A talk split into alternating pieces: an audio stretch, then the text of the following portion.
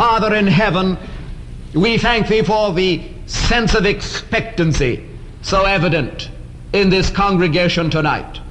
And we pray that thou'lt catch up all who are warriors of prayer to make these next few moments an exercise of true intercession, that thy purpose may be fulfilled in the lives of men and women here tonight, that thy word be made clear, that Jesus be made real, that men and women who've come here tonight perplexed or bewildered or even sad or bound and shackled by sin or temptation may be led into that glorious liberty of the children of God, that blessed assurance and Christian certainty, the heritage of every truly born again soul.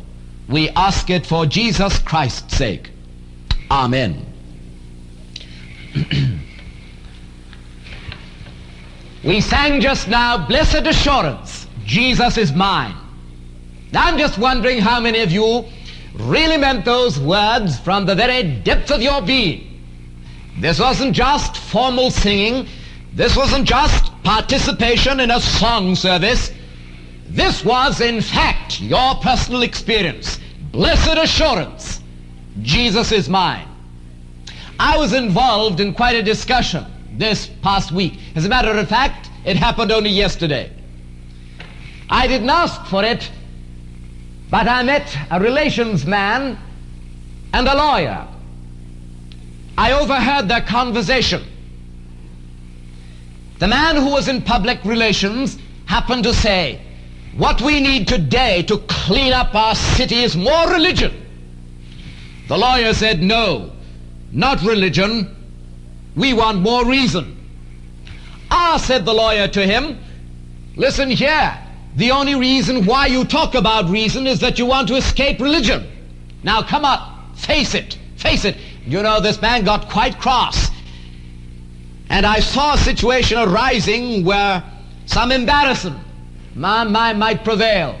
So I just very calmly said, listen here, I'm a parson here. I'll take up the collection if necessary. that smashed up the spirit of antagonism and we really got down to brass tacks, as we say in England, and began to talk about this whole matter of religion. And the lawyer, who was contending for reason, said to me, he said, well, you see, religion is merely an escape of words from something you can never know. And I thought to myself, I know why God gave me a text for Sunday night called Christian Certainty or Blessed Assurance. Religion, an escape of words from something or someone you cannot know. What did the Apostle Paul mean when he said, I know in whom I have believed, and am persuaded that he's able to keep that which I've committed unto him against that day. I trust the impact I made upon this dear lawyer has brought him here tonight, and if he's here, I know that he knows what I'm talking about, for I shared it already. If he isn't, I hope he's going to come because I just want to say this, that the Christian experience that we're talking about here is not mere nebulous, woolly thinking. It's knowledge. It's positive certainty. I'll never forget a friend of mine who was a great open-air preacher. He used to go out onto the promenade of a South Sea county. That is to say, a South Coast, I should say, county, where he could preach in the open air every summer. The hecklers used to come around and very often try just to put him off his stroke, embarrass him, touch him with words. But he was a very clever man of God who had much wisdom in handling these men. One day he was preaching on this very subject of assurance, this subject of certainty, absolute certainty. The man in the audience shouted out, But how can you know? You just can't know. I'm an agnostic, and I've proved through my reading that you just cannot know. But you know, he wouldn't let him speak. He just kept shouting, You cannot know. So my dear friend thought you'd let him have a shout. He pushed his hand into his pocket and he pulled out a luscious orange. He let this man babble on while he peeled the orange quite deliberately and slowly. He put the pieces in his pocket so as not to be charged with casting debris all around the place. He split open the orange and he took piece by piece and chewed it right in the face of this man. Every now and again this man went and went on babbling, you know. He couldn't help it. Presently, he smacked his lips, did my friend. My, he said, that was good. My, don't think I've ever tasted an orange quite like that. You know, that was good. That was good. Well, how do I know, said the man. Well, I know, said the preacher. How do you know? He said, I've got inside information.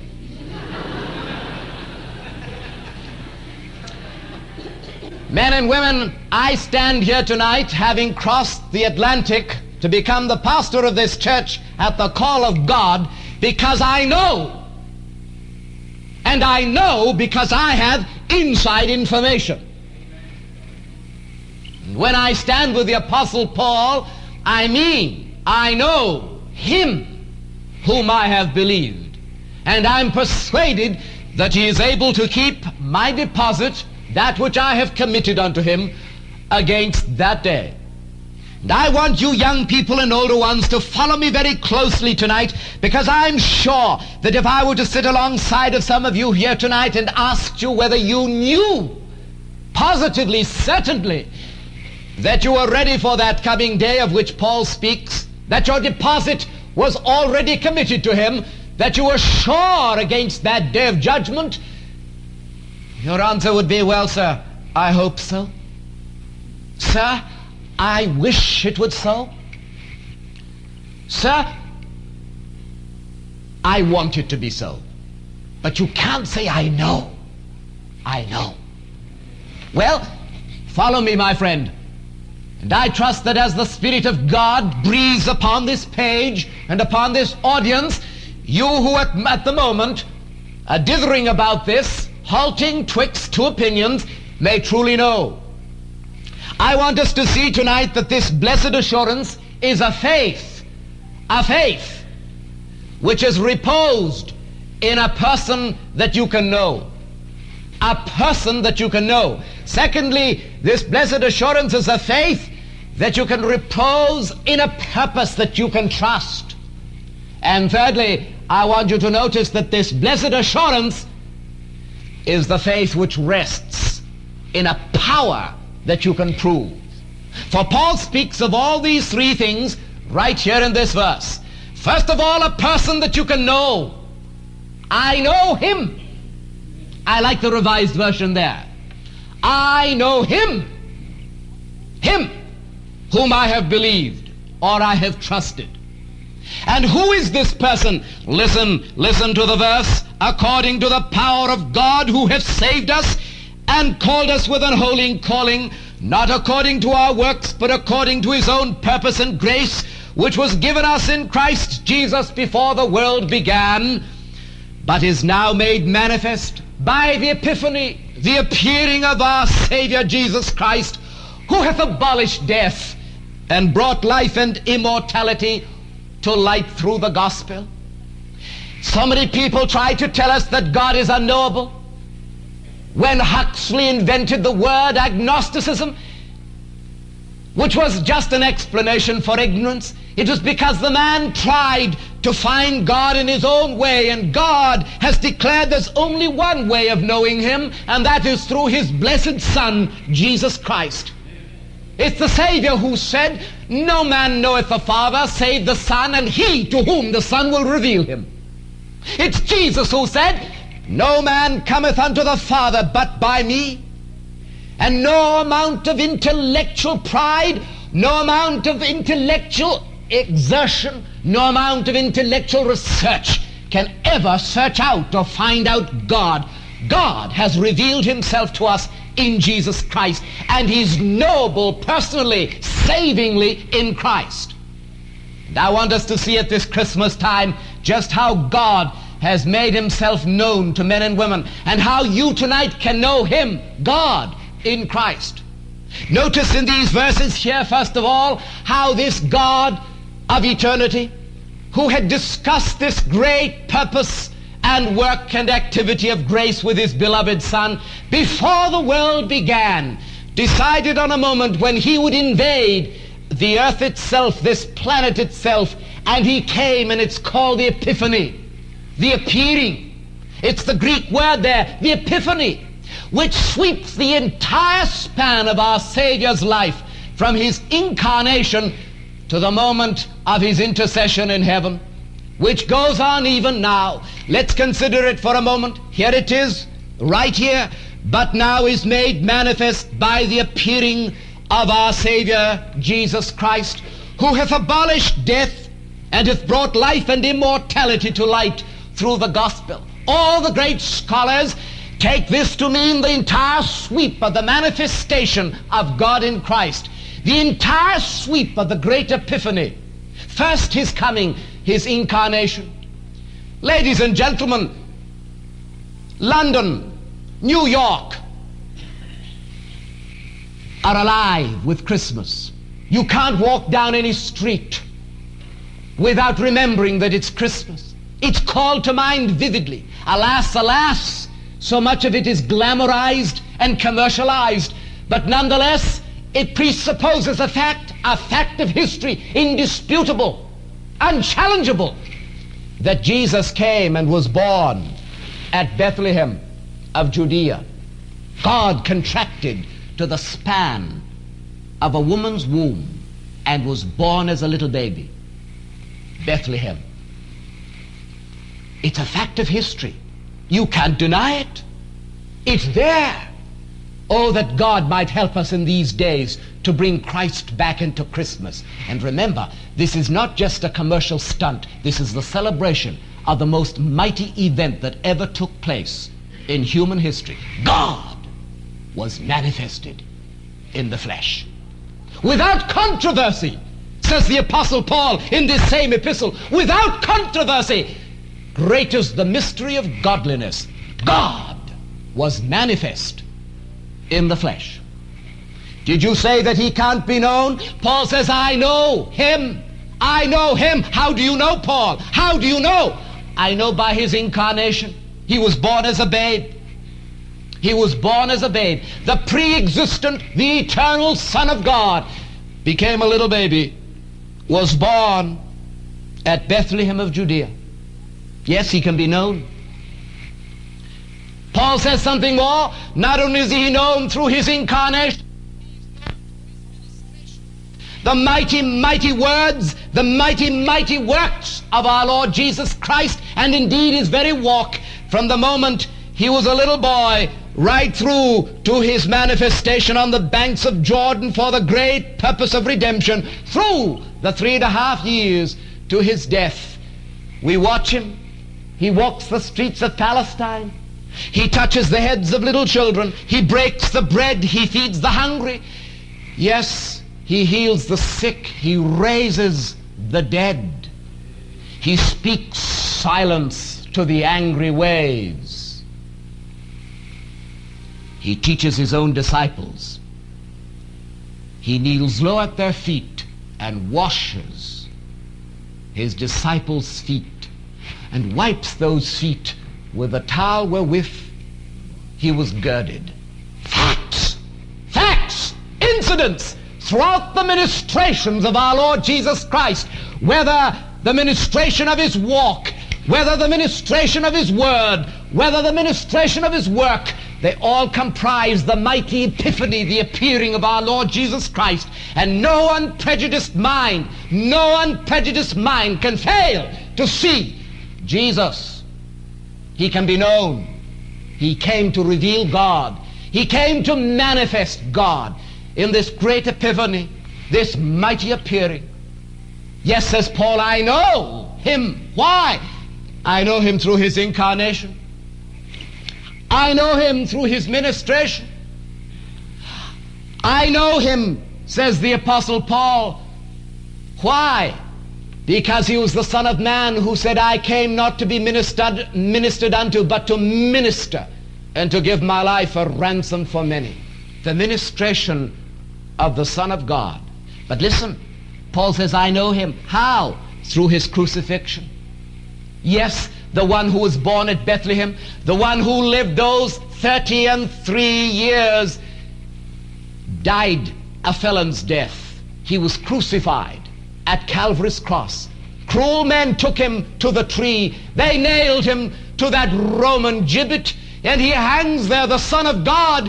Why does he cry, Father, Father, forgive them, for I know not what, for I they know not what they do. Why does he cry, My God, my God, why hast thou forsaken me? Why does he cry, I thirst?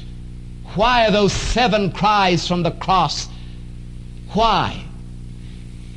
Turn back into your Bible. Pause a moment and remember our Savior who abolished death, who abolished death and brought life and immortality to light through the gospel. What was he doing at Calvary? What was he doing at Calvary? It says here that he abolished death.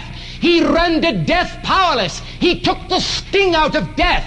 He made death to become nothing more than a shadow through which the Christian believer may pass into the glory of the beyond. How did he extract the sting out of death? Listen again, listen again.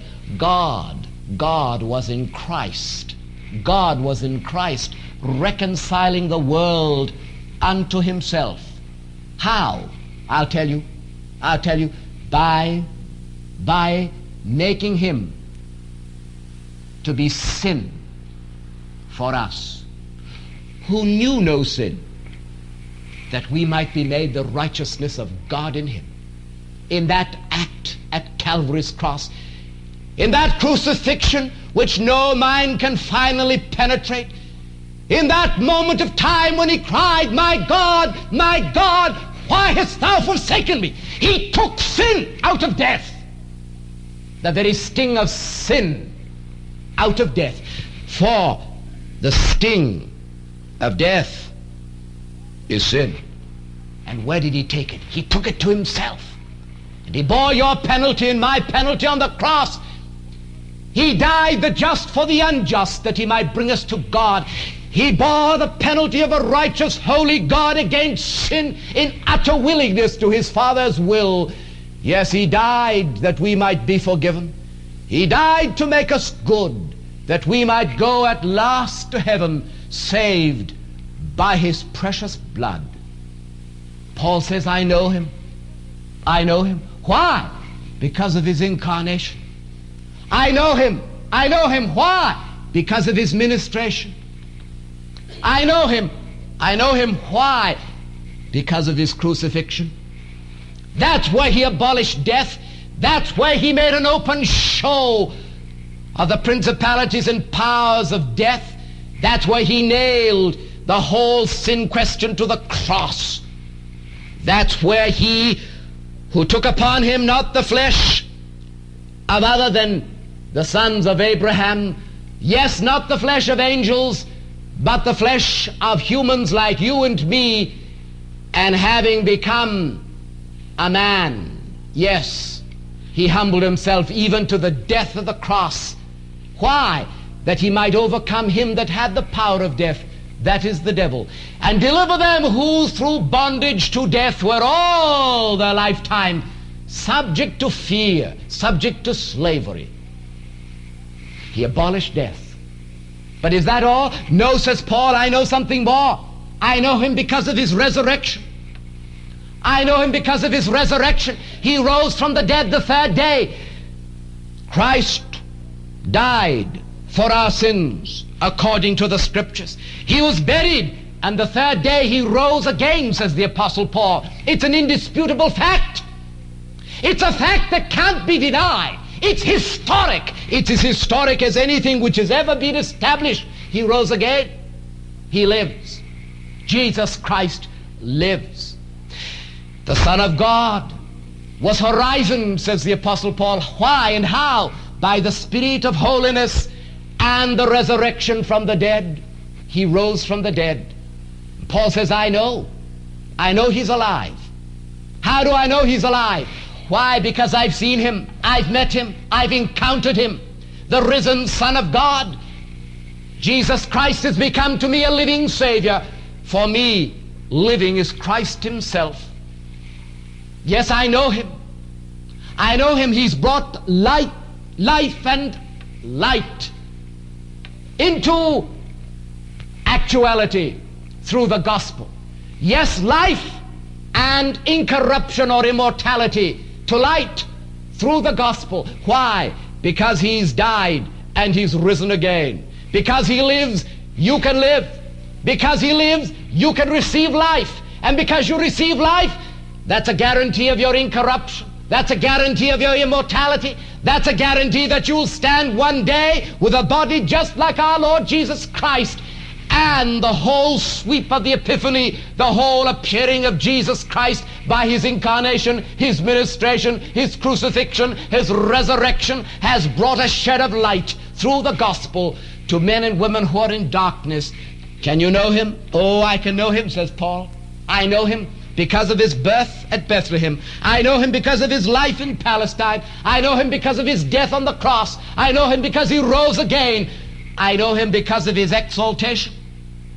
For this same Jesus who was raised from the dead hath God highly exalted, says the Apostle Paul, having died the death of the cross. God highly exalted him and given him a name which is above every name, that at the name of Jesus every knee should bow of things in heaven and things in earth and things under the earth, that every tongue should confess that Jesus Christ is Lord to the glory of God the Father. He's alive and he's enthroned, says the Apostle Paul, and I know it. I know it. There's something more than that, not his exaltation only, but the fact that he's at the throne of heaven interceding, interceding, even as we preach here tonight.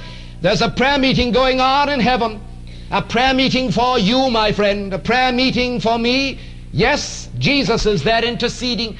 For if Paul is the writer of the epistle to the Hebrews or whoever writes it, there is this wonderful thought that he, having been raised from the dead, ever liveth to make intercession for us.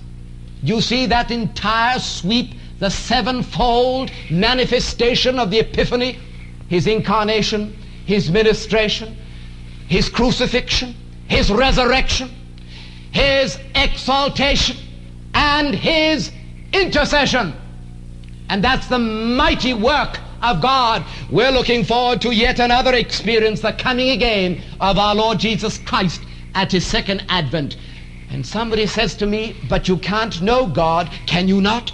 God has revealed himself in Jesus Christ. This was his purpose of grace.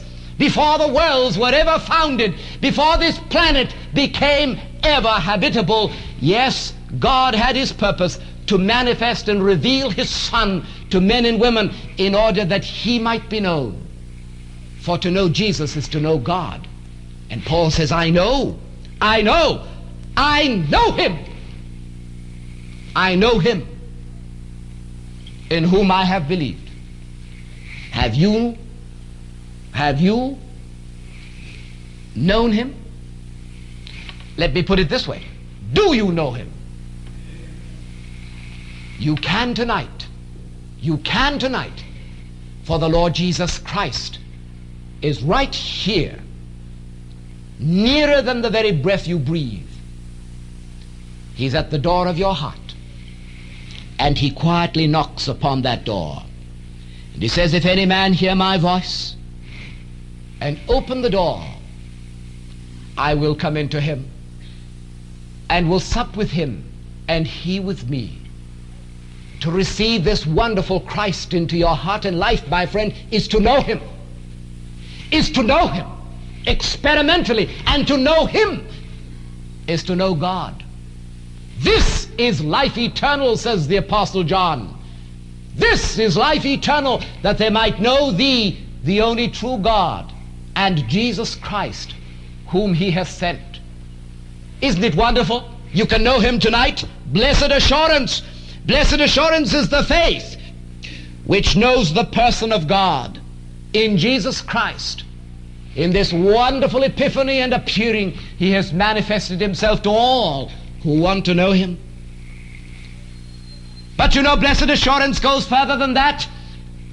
Assurance isn't a matter merely of knowledge, assurance is a matter also of trust. And faith is not only rested in the knowledge of God, Faith is rested also in the experience of the purpose of God.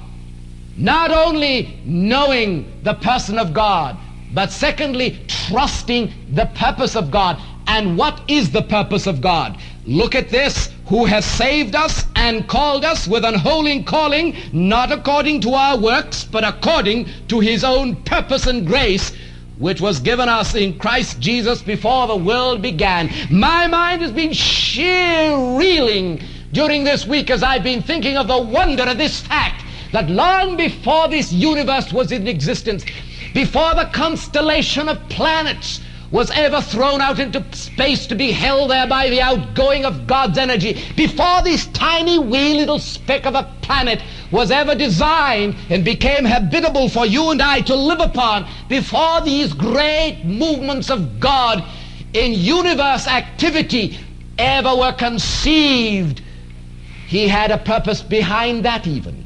And it was a purpose of grace for you and for me. Think of it. Think of it. Oh my, how this makes me worship. What was that purpose? Oh, so simple and yet so wonderful. The purpose was this that he might save me. Secondly, that he might call me. It was a purpose, first of all, of personal salvation, and then, secondly, of personal vocation. First, of personal salvation. And Paul knew all about this. Paul knew all about this. He was a brilliant student right there at the feet of Gamaliel. He had learned everything he wanted to learn. He could have been one of the greatest rabbis the world has ever heard of.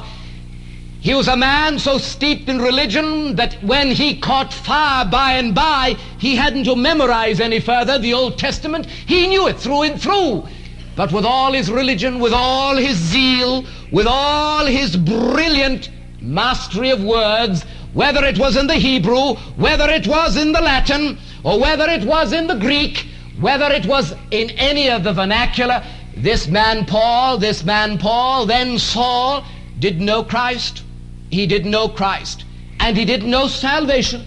He didn't know what it was to be saved until that momentous occasion, that momentous occasion when on the Damascus road, God met with him in Jesus Christ by an invasion from heaven, and a light which shone above the meridian sun. Paul met Christ.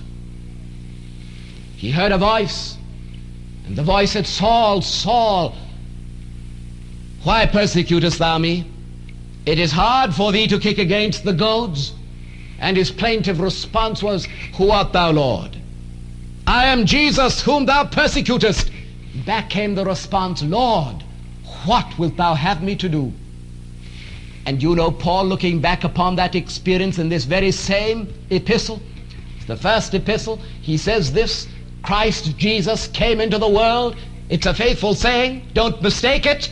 It's a faithful saying and worthy of all acceptation that Christ, Jesus, came into the world to save what? To save sinners. Of whom I, says the Apostle Paul, am chief. I am chief. He knew what it was. He knew what it was to be a sinner.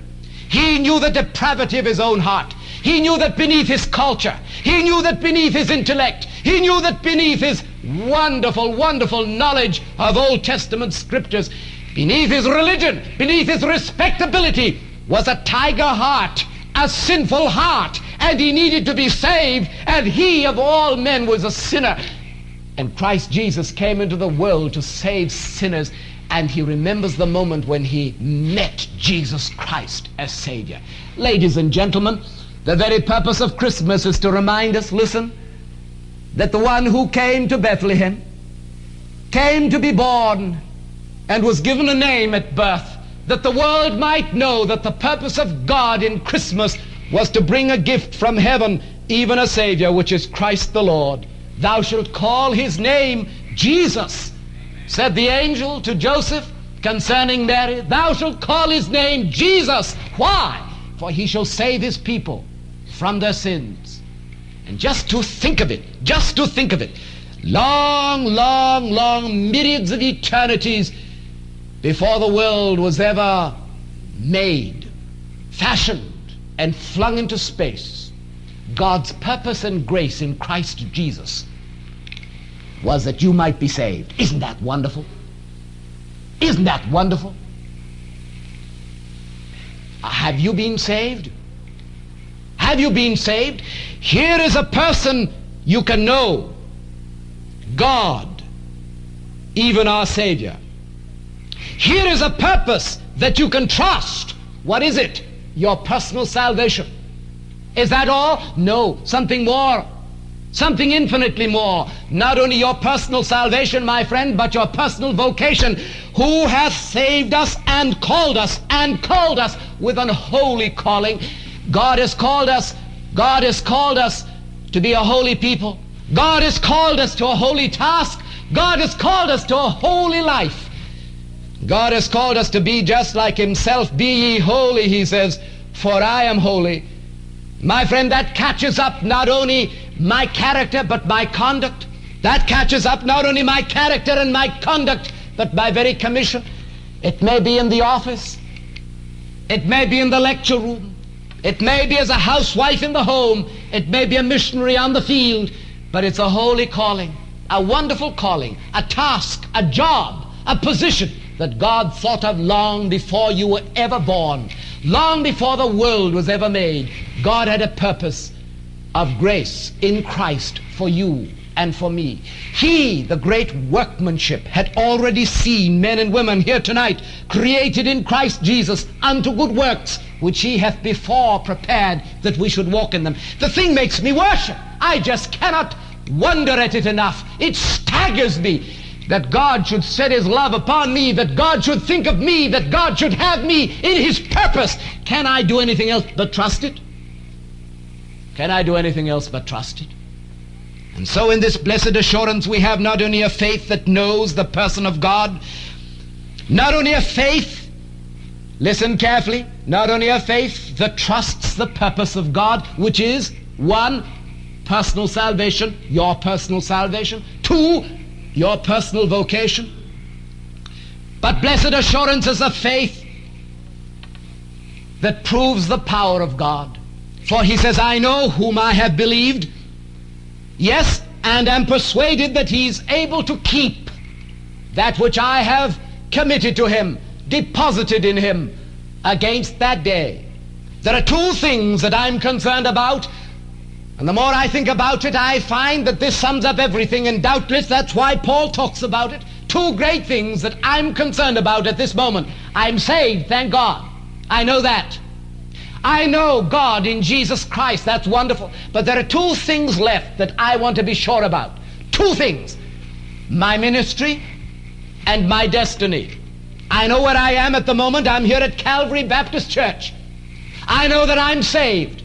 I know that grace has met me, but there are two things I want guarded. There are two things I want preserved. There are two things I want shielded. There are two things I want to feel are absolutely safe. And I'll tell you what they are. One is my ministry, and the other is my destiny.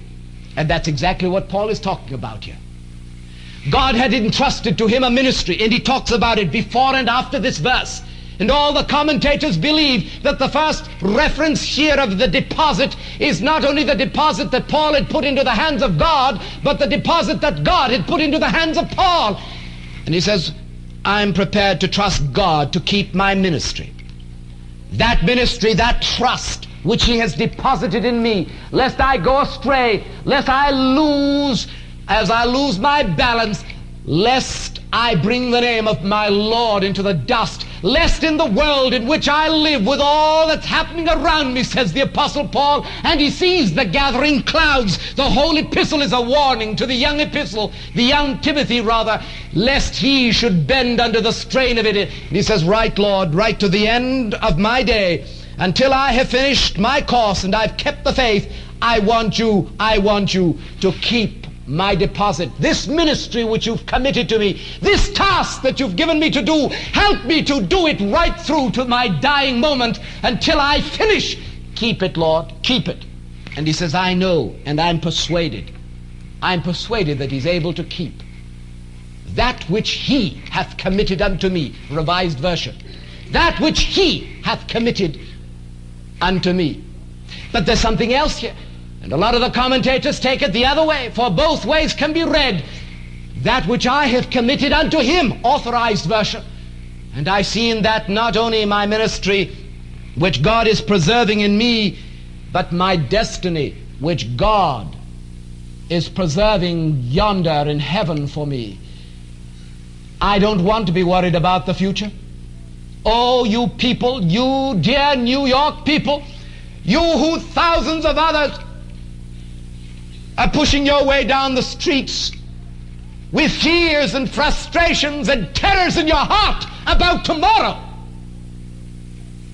My dear friend, I was saying earlier this afternoon that when I heard your own Allen Dulles talking about the challenge of Soviet Russia, and when I read the manuscript of that very sobering and salutary address that he gave, when he warned some of the men at the top of management throughout the entire United States that we aren't going into a third world war, we're in it. At this very hour, we're fighting the biggest battle the world has ever known. We're in a war. We're actually in the Third World War now. An awful shiver went down my back. I thought, here is a statesman. Here is the man at the top of all the intelligence of the whole of the United States. There's no more informed man outside of your president other than Allen Dulles. And he says, we are in the midst of another third world war. We might not be hearing the bombs. In fact, we would never hear them. The button would be released, and that would be the end. The dissolution of your whole country. No hope whatsoever. The end of so-called civilization. But we're still in a war, and perhaps a more subtle war. It's a psychological war. It's a philosophical war. It's an economic war. It's a war of ideology. It's a war that's winning fast against the so-called Christian church today if we don't look out. And an awful shiver came down my back. And I thought, where do we go from here, Lord? Where do we go from here? It was so comforting to come back to a verse like this and to look up to heaven and say, I know him whom I have believed. And I'm persuaded that he's able to keep my deposit, not only my ministry, thank God, but my destiny against that day. My only concern is for lost men and women today. My only concern is for great New York City. I have a concern for my little children who are not old enough yet to understand the world into which they've been born. And my concern is that I should shape their little lives in order to stand the inrush of this awful godless age into which we're moving. Yes, I'm concerned about that, but I have no concern whatever about myself. Not one tiny little bit. Why? Because he's got my ministry and he's got my destiny right in his hand. God hath the whole world in his hand, and in that world is a little speck, and that's me, and I'm there.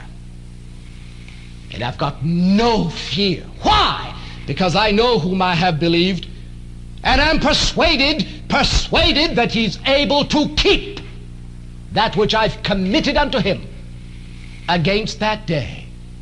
The power that I'm prepared to prove the person I know. The purpose I trust. The power I prove. The person I know, my God, revealed in the appearing of Jesus Christ as my Savior and Master. The purpose I trust, His saving purpose, His calling purpose saved out of a life of sin, called to a life of holiness. The power I prove, what is it? That He is able to keep both my ministry and my destiny right through until that day of judgment. That's blessed assurance. That's blessed assurance. Can you say that? Blessed assurance, Jesus is mine. Can you say, I know? Can you say, I know? You see, my friend, we end where we started. I have inside information. Have you? Have you? Tonight you can know the person of God. Tonight you can trust the purpose of God. Tonight you can prove the power of God. How? How? Listen, in Jesus Christ, the Son of God, His person, His purpose, His power are made available. And that blessed Son of God is standing right at the door of your life. And the language, I repeat, is this Behold, I, risen from the dead, stand at the door and knock. If any fellow, if any girl, if any man, any woman hear my voice and open the door, I will come in. Will you let him in? Will you let him in right now? Let us pray. Spirit of the living God, fall afresh, we pray thee, upon this audience and seal with thine own self every true response to the challenge of the gospel. And grant that from this audience tonight, men and women who came in nebulous, bewildered, perplexed, doubtful, may go out into the darkness of this night with a radiant certainty and joy. Because we ask it for Jesus Christ's sake. Amen. This is David Olford. You have been listening to a message from God's Word delivered by my late father, Dr. Stephen F. Olford, who went to be with the Lord in the year 2004. If you wish to learn about our online resources or learning events at the Institute for Biblical Preaching, our web address is olford.org. That's O-L-F-O-R-D dot org. You also may want to benefit from our online video training on expository preaching, which can also be found on our website. Thank you so much for listening.